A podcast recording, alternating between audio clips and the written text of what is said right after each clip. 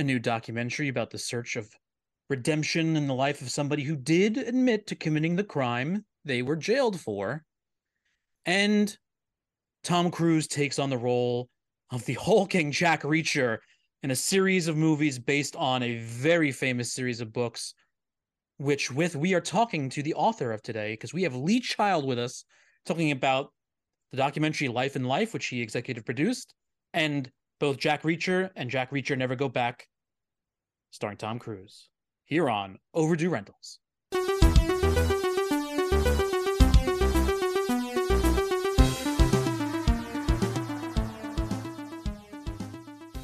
Welcome back to Overdue Rentals, everybody. The show where we're talking about films that for some reason just don't get talked about the way they once were. I'm Matthew Shuckman. And I'm CinemaBlend's Mike Reyes. And yes, as you heard, I, I it's one, you know what? Again, I say this so many times. I, I never thought that we'd just be like chatting with Lee Child, man. Oh, you know, I I had always heard the name Lee Child, but I I knew he wrote the Jack Reacher books. But that's just like saying anybody can know. Oh, I know of mm, James Patterson. I know he wrote the Alex Cross books. Yeah, and that's easy to say, but to the, the the whole reality of actually speaking to them and getting to know them is a completely different reality. And this is a wonderful reality that we got to experience. Yeah you know, look i mean not to say that it's out of the realm of ever possibility of talking to somebody like him but he's he's almost like a uh, like he's he's almost like a myth in his own right some somehow you know? And so it's like you know hey yeah you want to talk to lee child? Oh yeah you want, want to talk to one of the like nicest people in the world? Sure oh yeah. Well i mean as as people are gonna as you're gonna hear on the show but you can also read from his uh sort of his biography the man worked in television for a while and then once he was basically let go he decided okay i'm going to write a novel and i'm to do what i have to do to to make it out in the world of liter- literature. And if i remember correctly he writes a new book either he starts a new book or publishes a new book on the anniversary of that that decision. Oh, see, I, I didn't I didn't go that far. Oh well, come on, man. It's Lee Child. You got to go that far, especially. Uh, you know what? Let's just get into it because yeah. it, it, it, it, I got a lot of things to say about Jack Reacher. I got a lot of things to say about a lot of things, but with that, let's have Lee Child come on into the Overdue Rentals store, coming up to the counter, uh, we got to check your ID. Got to make sure you are who you say you are. Got to make sure you're not carrying any hidden weapons. Let's do this. He is the weapon. Lee, thank you so much for your time. First of all, it was it's such a pleasure having you here. My pleasure to be here. Thanks for the invitation, guys. Well, I mean, look, I, I think we should just jump off though with the very obvious and jump into how you got involved with telling Reggie's story. Well, that was uh, a friendship I had with a woman called N.C. Hyken, who is a documentary maker. We have been friends for a long time. I'm trying to work it out, possibly 20 years. Uh, she's a documentary maker. I'm a novelist. And therefore, both of us, we live and breathe story so that inevitably, uh, whenever we bump into each other, which is quite often, you know, at a mm. party or a dinner or something like that, we spend like seven seconds on the polite small talk. How are you? How's the family? And then inevitably, immediately, one or other of us says, Hey, I heard about a guy who, whatever. And we're immediately deep into that story, looking at it, twisting and turning, checking it out. One night, she told me about the story of Reggie Austin, who was just out of prison after 35 years. And I, I was immediately fascinated because I found it a very challenging story because I've been, I have a law degree from decades ago, and I've a lifelong interest in, in criminal justice and uh, jurisprudence. But every involvement I've had in the nonfiction world so far has been about wrongful conviction, mm. where you're in prison for a crime you did not commit and I just feel that has got to be the worst possible thing. I mean, can you imagine how that feels? Um, but it is a very simple dynamic in terms of the ethics and the morality of that situation. It's very straightforward. Wrongful conviction is bad. uh, and we have to fix it. And that's all we need to know. But the Reggie Austin story was was challenging because it's not a wrongful conviction. It was an absolutely righteous conviction. When the guy was in his early 20s, high on drugs, he murdered his girlfriend. And that is undisputed. He did it. He did the crime. He did the time. He uh, he confessed. He pled guilty. He went to prison, and he set about reforming his life. He set about rehabilitating himself. A lot of it through the power of music, because he's a great jazz pianist. Mm-hmm. But it was fundamentally about could he turn his life around? And to me, that was a really interesting question. Do we believe in rehabilitation? You know, obviously it's a liberal touchstone. We say, yeah, of course, you know, prison is about uh, sequestering dangerous people away from the public. We get that. Prison is about punishment to a certain degree. We get that. But we believe prison should be about rehabilitation too. It should give people the opportunity and the resources to become better people. Do we believe that when we're lying awake at night? How would we feel about an ex con being our neighbor? Do we believe it? That's what I found challenging about this story. Do we believe it? And then you meet Reggie Austin and you realize, yes, of course. Yeah, absolutely. This totally worked. This is a terrific guy he's completely open about what he did in his 20s and he's completely open about his struggle to become a different person and he is secure and unshakable in his new persona. No question about it. This is the poster boy for rehabilitation. So then the movie became really about does the parole board believe in rehabilitation? Mm. and this guy was turned down 12 times and along the way, while we were doing that aspect of the movie, that was the summer of George Floyd and Derek Chauvin. And we found out that most places, a parole board is, is a professional person from the prison system plus two retired cops. And we very suddenly realized that these parole boards could be, there could be two Derek Chauvins on these parole mm-hmm. boards. Is that right? Is that fair? Is it working that way? And the answer is actually no, it isn't. It is not working uh, like it should, because you have got these characters who are clearly turned around. They've clearly made the change to being uh, sober and responsible members of society. And that is not being recognized until far too late, which then begs yet another question why is it so late? And it, there seems to be a lot of evidence that they get out when they're old, because that is when they're starting to cost the prison system a lot of money because of healthcare. And that is kind of the tragedy, which then leads to the next layer, which is all right, these guys get out of prison after three or four decades into a world that they absolutely do not recognize. They cannot function. I mean, you know what it's like. Every single yeah. thing you got, you got to have a phone for now, and these guys have never seen a phone. You know, and, and they they leave them with like almost no money to start with. Yeah, virtually no money, virtually no prospect of employment. Um, often sick, so that is even more difficult for employment. What do we do? How do we manage that? We've got to help them. And I completely understand nobody is going to feather bed these guys. Nobody is going to throw loads of money at them, but there's got to be a better way of doing it. Uh, so all of these issues came up, which I found very nonlinear and very challenging, not simple at all. And so yeah. I thought this this is a story that is worth getting out there. Let people hear this story, and maybe it will be one tiny grain of sand that eventually produces some kind of change for the better.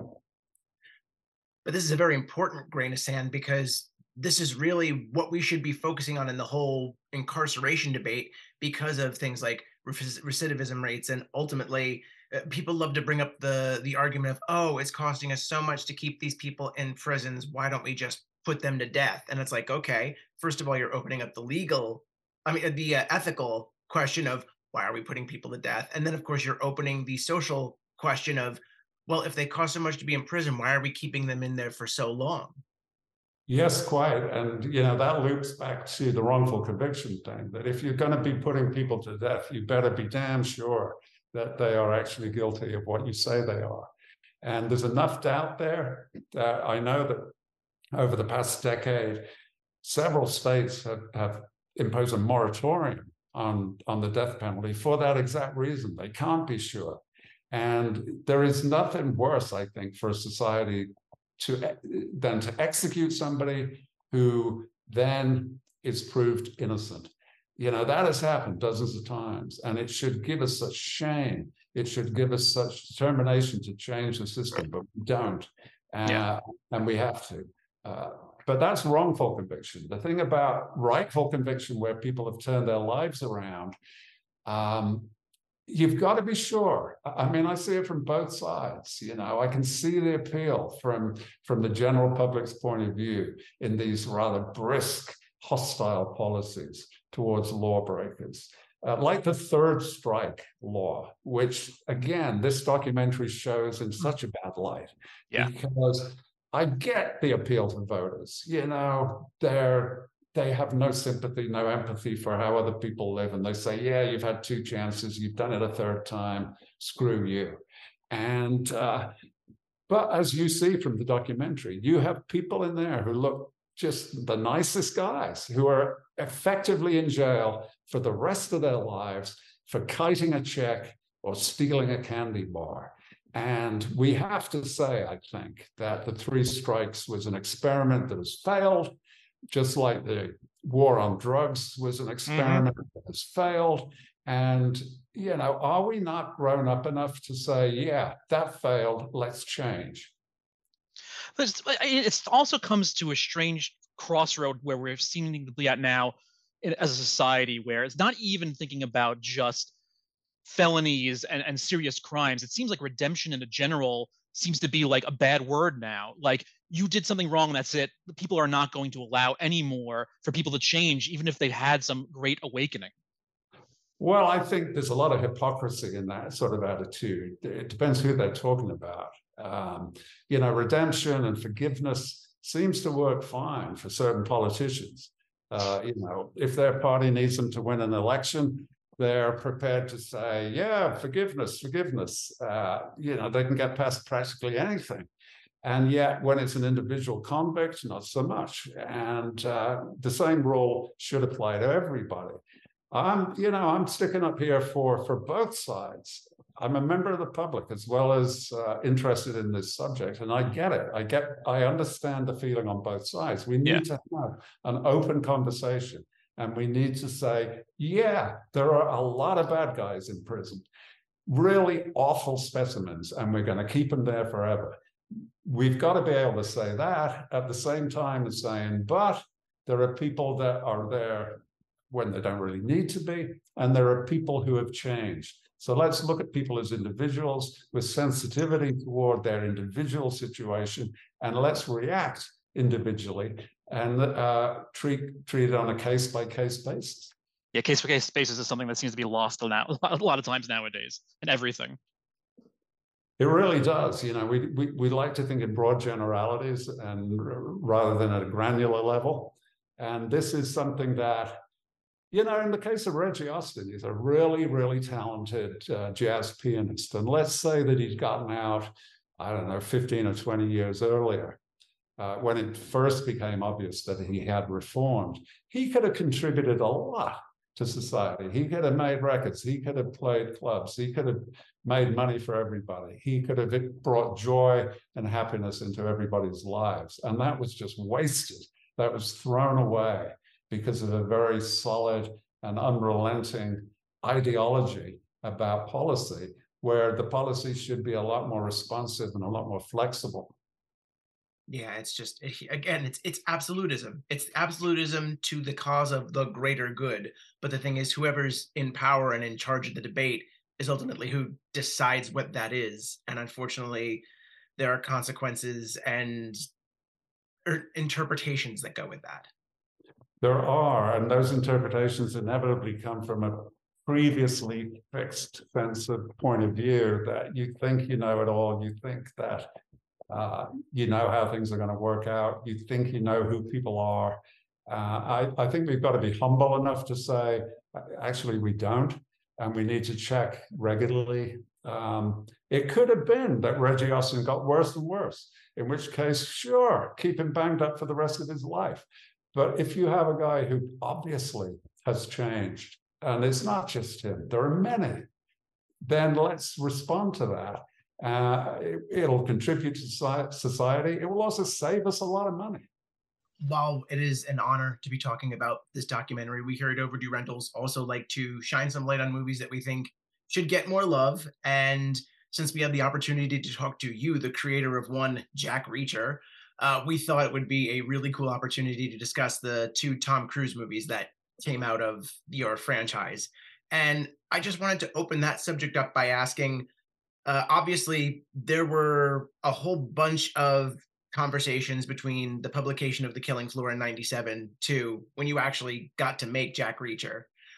Uh, what were there any incarnations or actors attached previously that you were really excited to see but just didn't get off the ground? Uh, well, attached is a big word, isn't it? Based on uh, maybe maybe circling or exactly, yeah. The parlance is for a maybe circling, rumored to be interested in maybe being attached. We had a, uh, a slew and uh, some really, really interesting, uh, some really interesting choices, including uh, uh, Black reaches and, uh, you know, Howie Long, the um, mm. ex-football player. You oh, know, wow.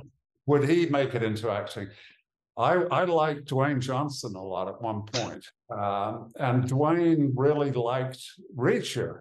And I think would have been a good fit, but it was the wrong time uh, for him. In other words, you know, he wasn't quite yet big enough that he was going to bring the financing that somebody like mm. Tom, Cruise could bring. So there are a million little thing uh, factors just always circling that will make it either happen or not happen.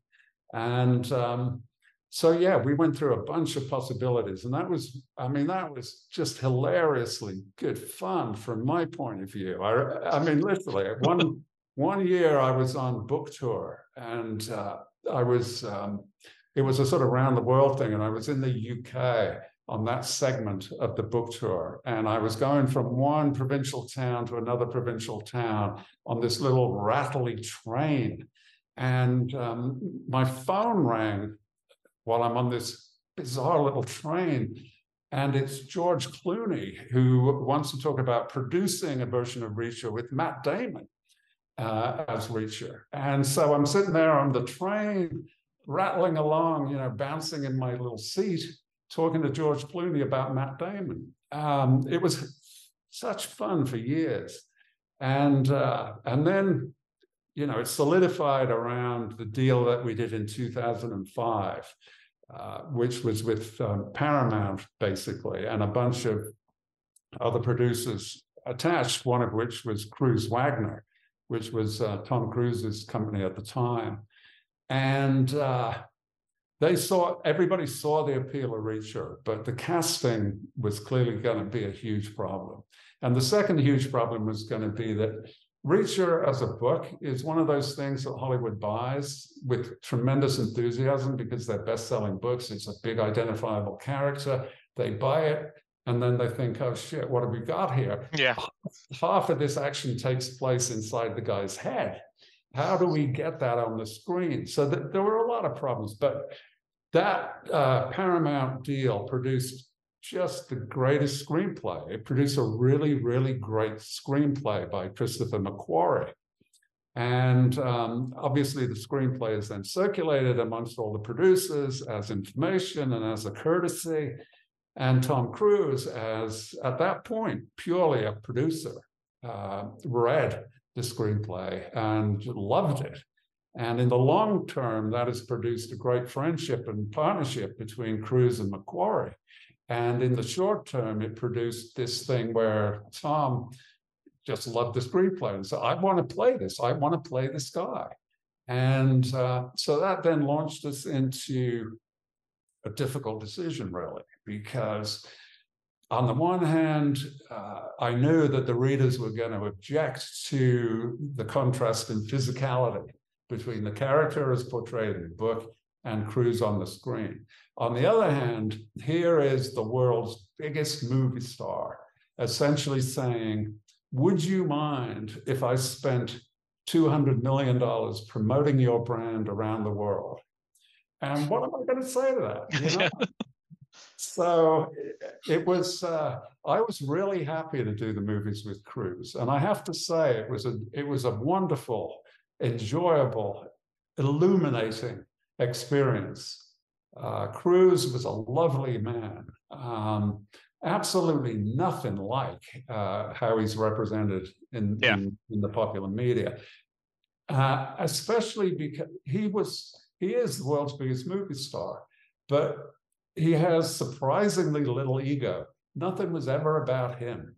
Uh, at the beginning of every scene, we would have a little discussion, you know, a little quick con, uh, confab. And it was, the question was always, uh, it was not, how do I make myself look bigger, look better in this scene? It was always about what does the story need here? And to the point where Cruise was actually giving away a lot of the best lines to the supporting cast. Mm. Um, I remember at one point in the second movie, we, we, basically had to say to him, Tom, come on, this is a Tom Cruise movie. You can't give all the lines away. And uh, it struck me, first of all, how little ego he brought to it. And secondly, how fascinated he was about the art of storytelling. Um, so I loved working with him on both of those movies. And I felt that the first one, especially, was just a really cool piece of work. Uh, you know, it had a look, it had a feel, it had a style that was utterly consistent, and uh, it worked fantastically well. And I've been on planes, for instance, uh, where the guy next to me is watching it on on the on the little screen and you can see it totally totally works as a movie. And and it i love to watch it without the sound. You know i love that situation where you're eavesdropping on somebody else's screen. You're not hearing it but you're looking at it. It looks great. It works visually. It flows. It, it, i loved it. Yeah it was a really really good movie as a movie. I would say that uh, you know it is frustrating from a novelist's point of view the compression required to cut it down into mm. effectively 90 minutes of usable time. Uh, whereas the Amazon seasons that we're doing now, it feels like an unbelievable luxury to have eight hours or 10 hours or 12 hours or whatever it's going to be to tell a story. That is so, you know, people say streaming television is novelistic. And I think that is a very uh, a very sort of superficial description, to be honest. But where it does seem to be true is in the in the running time. Uh, you know, you can binge that thing and sit there for eight hours, which is about what it takes to read the book. And so the the experience is similar. Like that, you can always add things. Like if you want to go back and personally drop in for an episode and say, "Oh, I think I want to do an extra chapter on Reacher's backstory or, or something," like there's always that expansion, especially when it comes to later seasons. Exactly, and with such a lot of original material, because you know, I, I there are 27 books now, and I would love it if this thing ran for 27. you know, that would be great, but probably it won't. You know, let's in your wildest dreams, it, it might do eight or 10, and so that means that for every season that you do, you can cannibalize other books for the good parts, bring them in, illuminate the backstory, illuminate other versions of his character. In the first season on Amazon, for instance, there was a whole thing with a dog. Somebody was uh, mistreating that dog, and Reacher was all upset about it. That was not in the original book. It was, there were hints of it in other books, and they just brought it into that first season to bolster up their portrayal of Reacher. So yeah, you've got that flexibility. It's such a luxury to have time. I'll tell you what, that if if if long form streaming television had been invented 30 years ago, uh, no novelist would ever sign a deal for a feature film anymore. Mm. It's such a better translation to uh, to the long form television. Goodbye to the miniseries. yeah, you know, and also the the uh, I we, I used to work in television, so I'm totally familiar with. But that is like eight generations ago now in terms of how television has developed. And this thing that streaming television has, this narcotic, hypnotic quality that is designed, you know, you finish the episode and in the bottom right of the screen, it's ticking down to the next episode. It is designed to make you watch the next one. And that is something that is new. That kind of um, hypnosis or compulsion is something that I don't recognize from the days of weekly appointment television. It's not quite the same. It is kind of the same as with a novel, because that's exactly what you're trying to do in a book. That at the end of the chapter, you want them to read the next chapter. And I love getting the letters from people that say, I was wrecked at work today because I was up till 4 a.m. finishing the book. I think, great, great that it, the plan is working. And it's the same thing with streaming television. You know, people, eh, people, I know people who told me they they were going to spin it out one episode a night, and they couldn't. They had to watch it all in one go, and that proves that something is working. We're going to have to wrap things up shortly and let you go. But to, to, to go back then to just the Tom Cruise versions of the of the story, it also must have been wonderful because yes, you see all of that quote unquote fan backlash at first, like saying that oh, he's stature wise even wouldn't fit it. But the fans were on board when the movie came out. They understood how much it worked. It must have been a great feeling that all of this came together like that. It was, and and the tribute to Tom himself that you know he knew that he was not the same physically, but he was really there about the internals. He really captured the personality and the and the thinking and the attitudes really well. And uh, he was very unabashed about it. He knew that he was shorter than Reacher and, and half the weight, but he was. Uh, in fact, we had a joke about it at one point. There's a, in, in that first movie, there's a scene where uh, somebody starts a fight with him in a sports bar, and they go out to the street outside, and it's him against five people. Uh, we shot a sort of fun version where he goes one, two, three, four. What? you were expecting somebody bigger. And uh, you know, he knew it. He, he knew it. He took it on, and I thought the internals were great. And I, I am so glad that we did it. I would I, I don't regret it in the least little bit. And it was a tremendous experience working with him. Now, before we do go, uh, I was very curious about whether or not you had gotten any details about the third film that Tom and Christopher McQuarrie were apparently developing as late as 2020, because they had said that, uh, well, Christopher McQuarrie said in an interview that he wanted to do like an R-rated Reacher, and they were still very much interested in it, even though things had sort of moved on to the Amazon series. Yeah, I mean that was the uh, something that people don't necessarily realize about about making movies is the tyranny of the rating is something that is on your mind all the time. I mean, literally all the time. It is, uh, you know, can we get away with this? Is this still PG or is this now R?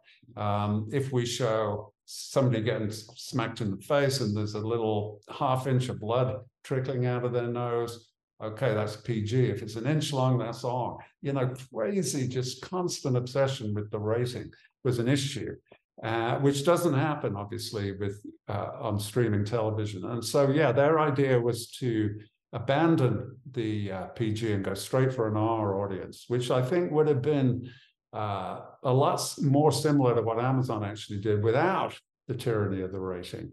Um, and I think it would have worked well. I mean, I, I love Cruise. I love McQuarrie in particular. I mean, he's a really smart, talented guy. And uh, seeing what he did with the first movie, if you'd said to him, okay, cut loose, go for the balls of the wall R rated for the third movie, I would have loved to see what that, what that was. But um, yeah, we never got there. Thank you so much for your time. It's been great speaking with you. Have a great rest of the day. You bet. Thanks, guys. Appreciate it. Bye and Lee Child, everybody. Thank you so much. Lee Child, who I, you know, to this day, not to this day, because now I know, but like I never realized it was a pen name for a long time.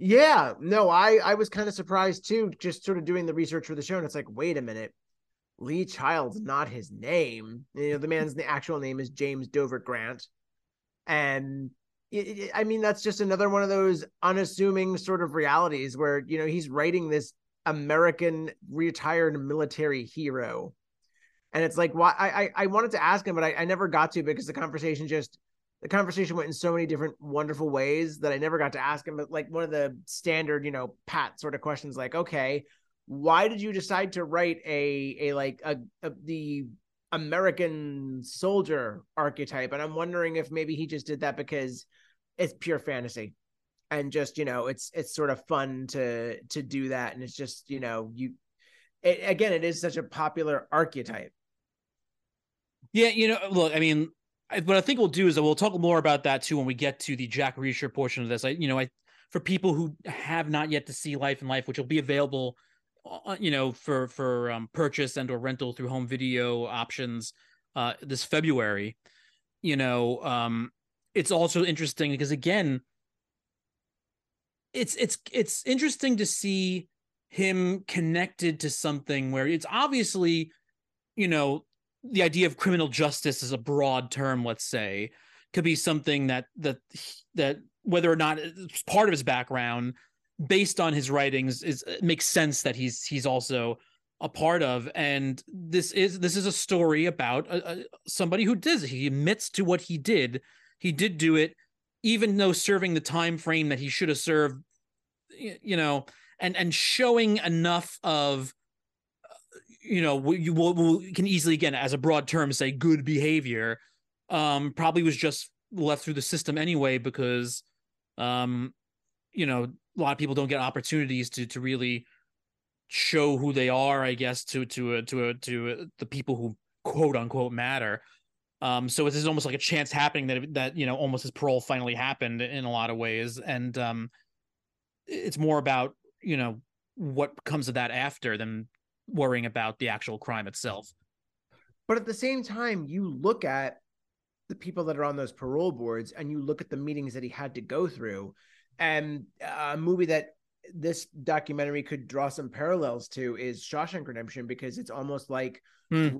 parole process where it's not so much he isn't rehabilitated it's just the parole board itself kind of has its own prejudices and its own workings that they they don't feel he's he's made the grade by their bias standards. And you see that in in life for life life for life was the name of the the documentary correct? Yeah life and life. I, I, yeah i had it there i just wanted to make sure because i know there was multiple titles that were in the the press materials that we got so I, I wanted to make sure i had the right one yeah. But yeah that's it's it's again it gets to a point where the prisoner can be pretty reformed but the board itself doesn't they're not convinced.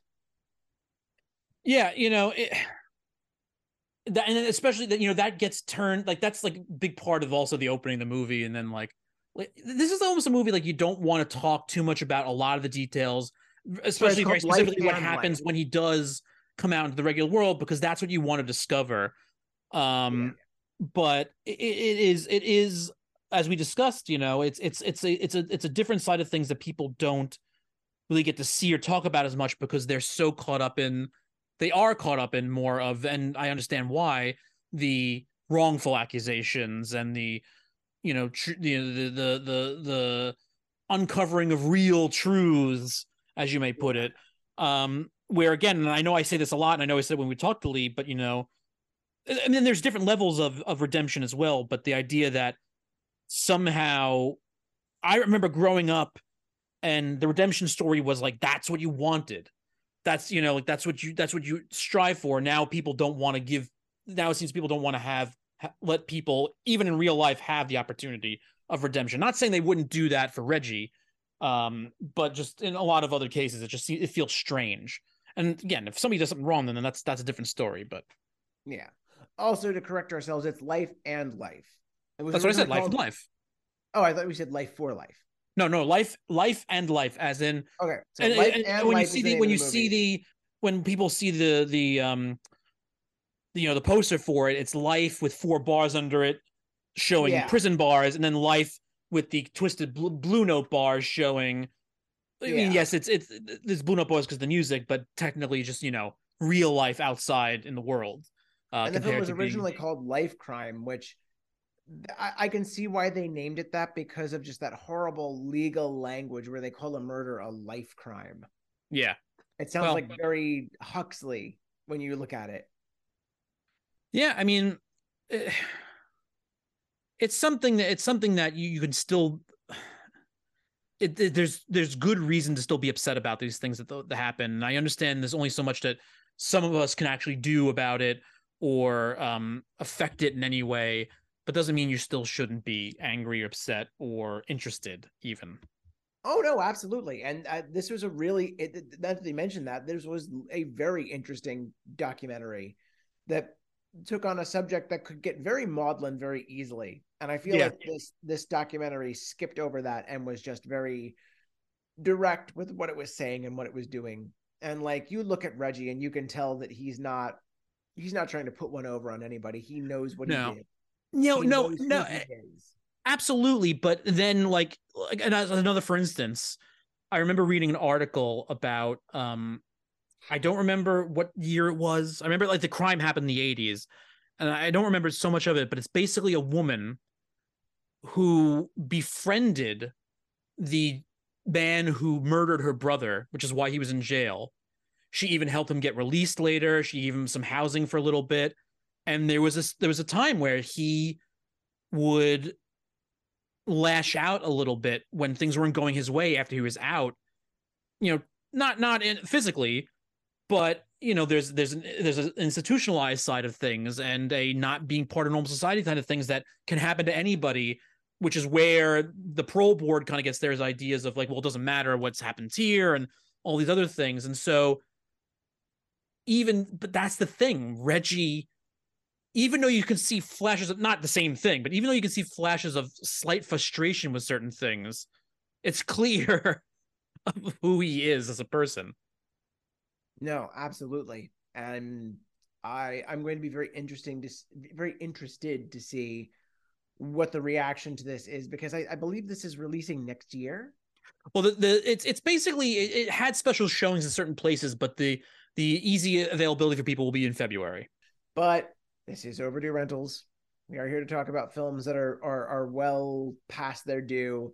And Jack Reacher, I really liked that first Jack Reacher movie. I will admit I didn't get to I didn't get to load the second one before he went on because I tried renting it and just something got Yeah. screwed up. But I did watch Jack Reacher one and wow that is some solid neo uh, sort of like across like it's right on the border of pulp and neo noir in a sense and Yeah, it's just very I need to i need to read these books now Well, I mean, just quickly going back though to what you originally were saying about you know why he chose to asking why, asking him why he chose to write about this type of character. I mean, he was not- he wasn't Jack Reacher himself. He didn't do like certain things, but like it it comes from his own military experience and actually apparently from his uh, dismissal or dischargement from the military. Um, and that that kind of you know bred a little bit of of who Jack Reacher is and.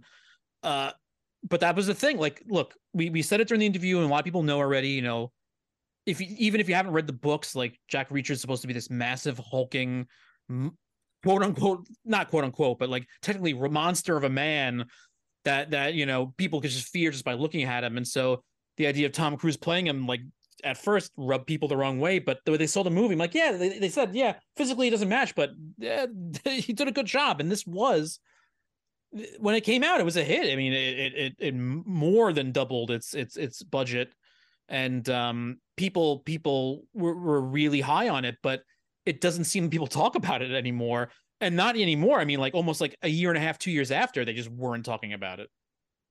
well yeah i mean you look at uh jack reacher came out in 2012 and what was it never back down came out in 2015 i want to say I, I think it was twenty six. I think maybe 20, 2016.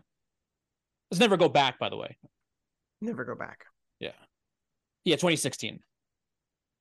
Yeah. So you're looking at a four year difference there. And that first movie, as you said, did pretty well. Uh 60 million budget and 218 for the gross. Yep. So they they they roll the dice again, 65 million on a budget and then 162 for the the turnout, which okay, that's still Yeah, still it's decent, still but when you've got Tom Cruise in the lead and this is the middle of the in the middle of the Mission Impossible craze, like you would think that that would and especially when the first one did so well, you'd think it would make more money, but by the time this one was said and done, uh Lee Child kind of admitted that yeah, we didn't 100% cast correctly. But of course, he had a lot of fun with it. And then after that point, he's like, you know what? We're doing it again. I'm going to cast that. We're going to cast this character right this time. And then they got Alan. I don't Rich- think I, I don't think they I wouldn't say he said Well, he didn't say terms of- incorrectly. in terms of physicality, not in yeah, terms of even, but even still, yeah, yeah. yeah, like casting more accurately to the book. And that that just kind of reminds me of again going back to James Patterson.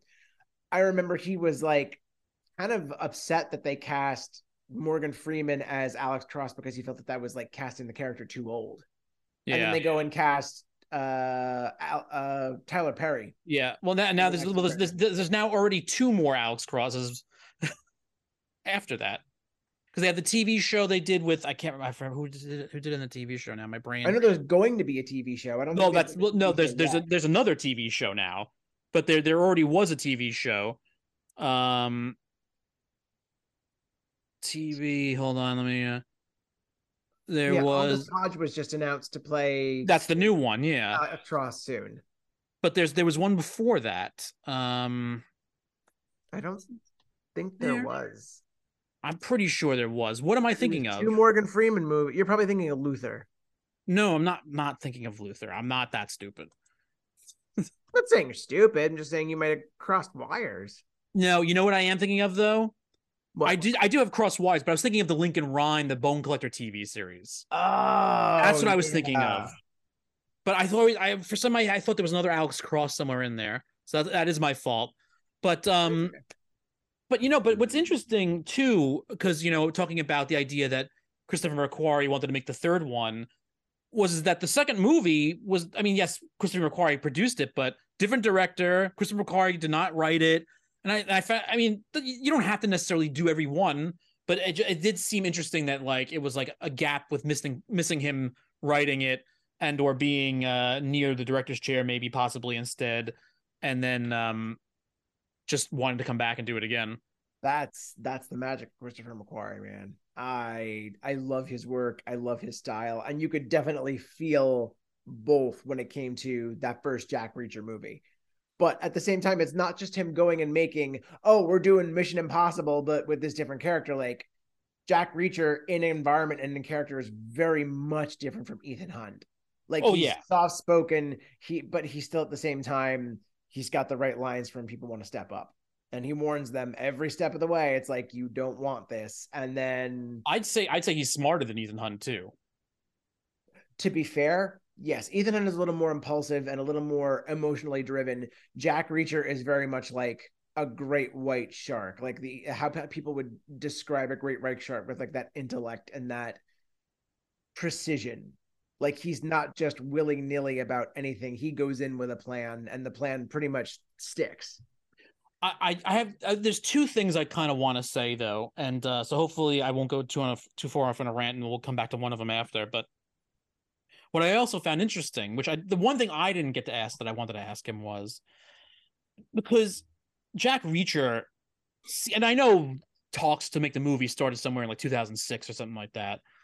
But I know this is a character that they have been trying to bring to the screen for so long. It's one way though, where it was going to be TV or film, to the fact where there had been you could see or people saw Jack Reacher's influence in other characters in other films as if like I wanted this to be Jack Reacher, but I couldn't do it, so I made this movie instead. I remember doing the press junket for Olympus Has Fallen, and one guy is talking to the writers, and he's like, you know, I kind of felt like it was a Lee Child book. Maybe it was like almost Jack Reacher for the Gerard Butler character. If we were trying to do that, and I'm like, yes, we were, we were, we were trying to channel a little bit of Jack Reacher into the character.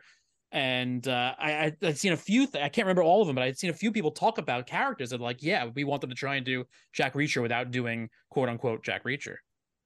That makes a lot of sense, actually. Yeah. That makes a- and now I'm wondering how Gerard Butler would have been as Jack Reacher, but he probably he would have been he would have been closer. But you look at Alan Ritchson on that that Amazon show, and it's like, yeah, that's what everybody was talking about. And like, no offense to to Tom Cruise, but or Matt Damon for that respect. Like Matt Damon was another.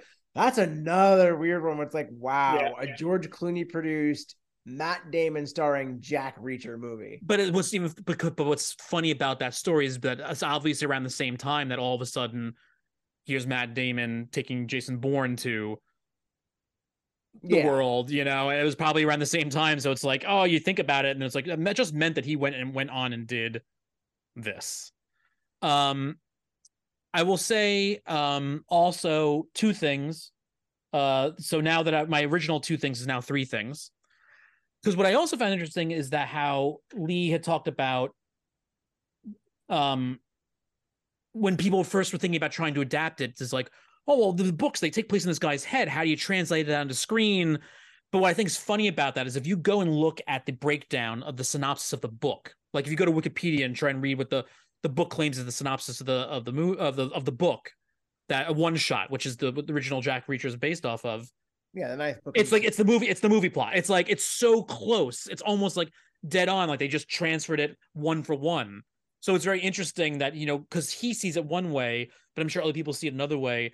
That uh, it really is truer than one may think. May, he even may think. No, yeah, it's uh, to get inside someone's head like that is very difficult, and I haven't read the prose itself, but I could just imagine. Like, I think that that made him one of the ones that was. I don't know if that was in first person or third person because I know the series alternates between Yeah. the two. They do. Yeah. But It's funny. yeah. I, if you look... Go ahead, sorry. I could see where that would be a, a difficulty for adapting some of these books. It's like, okay, we can't really just we can't always do the Sherlock Holmes, uh, Robert Downey Jr. thing where it's like we've got the the the voiceover going on underneath and everybody knows, you know, everybody's clued in because we're using this cute device. Yeah, I mean, it's it, it- the other thing that I would want to say is that I don't know how much this would take effect, but it should be worth mentioning that because again, we we we read the box office for the first movie, sixty million for the budget, two hundred eighteen million box office. Um, but to talk about maybe the idea of why it could have been less less talked about future on is like this movie itself even had its premiere postponed because of the Sandy Hook shooting. Because there are, you know, there is a child in danger at the beginning of the movie or uh, a victim at the beginning of the movie and there's a possibility that things like that go into also why it took a not a backseat but uh less of a spotlight in the public eye when people started talking about it Well, I just think it was it, it's another one of those cases where literature, while it's still pulled from rather richly for films, isn't as much the go-to as you would think. I mean, look, we talked about Funny Farm recently. Funny Farm was pulled from a book and adapted for the screen, and that that used to be like you know Michael Crichton used to be the king of that sort of thing too, where a lot of his books were being pulled for cinematic inspiration, and now I mean you still have some books being adapted, but for the most part, you really don't see too you don't see as many as you used to. i don't know but i don't know if i can i can't agree and or disagree because i don't have solid numbers to go on but i think that there are a lot more movies that are based off of books you just don't realize because there are things like the obvious stuff where it's like either a famous book or it's like this is based on very clearly in the marketing stuff like you know because white noise is coming out like for instance but you know that's that's the that's the true measure of a good die hard movie well not a good one because the bad ones too did this but they're based on they're not only based on novels but it became not just one novel series it became we're just going to take some novel and just put Ja- john mcclane in it and Yeah. But that those are blockbusters. You you mentioned White Noise, and that's that's an awards play. So you still see a lot of awards plays, and then every now and then, like this year, they had when the Crawdad sang was like I forget if it was an Oprah or Reese Witherspoon book club selection. I, do, I don't But- i don't mean to cut you off But you're gonna cut me off. but I have to cut you off because I apologize because I had not yet seen where the Crawdad sings, and I actually just watched it two days ago while I was visiting some friends. We decided to watch it. It's fucking awful. Oh, so it's an already rental. No, it's bad. It's just a bad movie. No, I know. Like I, I think it did decently at the box office anyway. And now it's like doing well with streaming. So Yeah, I don't know about the book, but that the movies are. Sorry, I apologize, but I didn't realize you meant you meant talking about blockbusters based on books. I'm sorry. Go. no, yeah, like that, that that was just that was a big blockbuster source. It was like nowadays you'll see that mostly for awards pushes. Yeah, I and gotcha. Sometimes like the it doesn't feel like the well is as plentiful for adapting books for blockbusters as it Well, used to be. I, to be honest with you, and, I, and I'm not trying to say they don't exist out there, but that's part that's probably bl- to blame because of Hollywood's obsession with, you know, creating these franchises because they basically are pulling from the already large franchises. They are pulling from the Jack Reachers, the Alex Crosses, um, the um, what was the um, I just had in my head the other one. Um, my brain just froze. Uh, the Well, uh, the is- Jack the Jack Ryans. Yeah, well, another thing is it feels like well, that's it feels like that stuff's moving to episodic television, whereas the big feature film franchises are mostly pulling from YA. Like we're getting in, we're Yeah. getting that Hunger Games prequel next year. Uh, I wouldn't be surprised if someone actually does pull the trigger on a Twilight reboot or tries to do one of the retelling, one of like three retellings of Twilight that Stephenie Meyer wrote because reasons but YA seems to be the big uh, moneymaker when it comes to bestsellers and pulling from from literature. Whereas adults, again, it's probably either awards bait or it's episodic television on Prime. Sure. I mean, and we're going to episodic television. You know, it's it's the fact. I mean, you can consider it YA if you want. You don't have to, but you know, the fantasy. You know, how the the Game of Thrones stuff and uh doing the Lord of the Rings TV series and stuff like that. You know, so th- those are still technically in production company minds blockbusters, even if they're television. Well, but that's the thing; it's it's two different mediums. It what I'm saying is it used Yeah, to yeah, I understand. pulled from these books a lot for films and now uh, probably in for the better it's starting to move towards episodic television where these stories can be fleshed out and be told over a longer amount of time but then sometimes you have something like a jack reacher where if you want to you can scale it down but if you really want to you could also go and do a full season based on a book And it's interesting, yes, because there, as Lee was talking about, you know, the idea of the, how television was is the best place for these kind of things, so you can expand on it. But I think there is not only just an art, but I think there are certain things that don't, even if it was based on a book, there are certain things that don't need that visually, which is why I appreciate the fact that, that we still need films like this, and and you can have the TV show too. But uh, you know I, I i appreciate when when films can do it. And then and then they do it and then if they do it well. No exactly. I mean it's it, it always brings it back to roger ebert's quote. It's like no bad movie can be short enough. No good movie can be long enough. I also think too short i also think we should we would be remiss since we didn't get to talk about it with lee to not mention the fact that the villain of the first jack reacher film of jack reacher is played by werner herzog. None other than werner herzog. And it's just like it's one of those things for as many times as you see Werner Herzog just do the most random things sometimes it's like when you hear about it and see it just like oh come on this is just gonna be how can you not how can you not like it I know. I I absolutely love him as a villain in this, and then Jai Courtney as like his little lackey. yeah And just that that wonderful like that wonderful scene in the alleyway where the the guy like screws up, and then he's like, Yeah. I, I did chew off your fingers. Gilbert, do you have a knife? I didn't have a knife. I didn't have a knife when I tore off my own fingers flesh to bone with my lips that's more my Christoph Waltz than my Werner Herzog It's the the, the the the border is very close, but just it. I I love that Werner Herzog enjoys doing these acting Yeah. roles to, to like bankroll his own work. It's like, sir, you've you've figured the system out. Like even doing the Mandalorian. But th- you know what? That was for the longest time. It wasn't the only. It wasn't the first time, but that was the whole thing. When I was in film school, that was like the whole thing. Like you know, like Robert Duvall does Gone in sixty seconds, so he can make the Apostle. You know, it's like Exactly.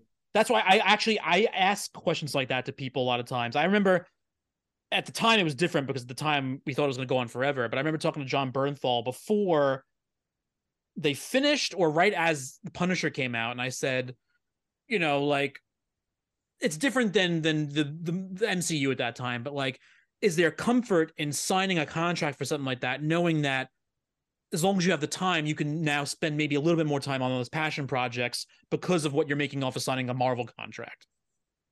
Yeah, like Punisher probably gave him the latitude where he could go do Wolf of Wall Street and Fury and not have to worry about anything.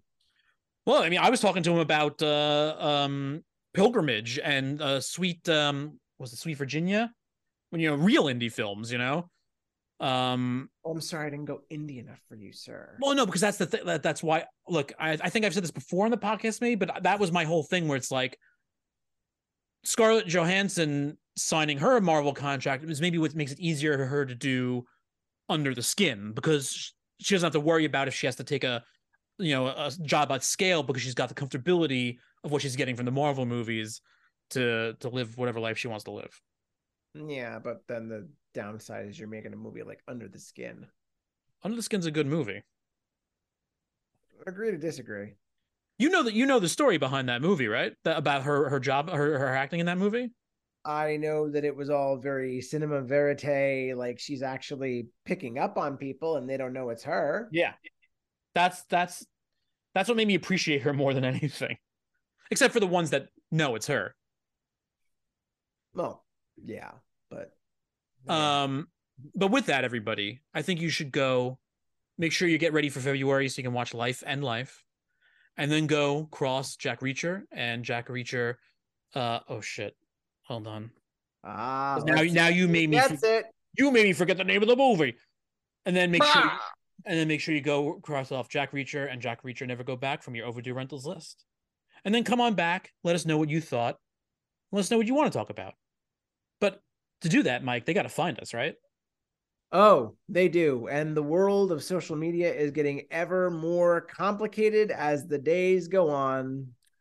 But for the meantime, when we're not busy trying to clear our names for crimes of high treason, uh, or just trying to avoid bar fights because who wants to really get into a bar fight in the middle of the street where there's five guys against one and those are just the odds we like.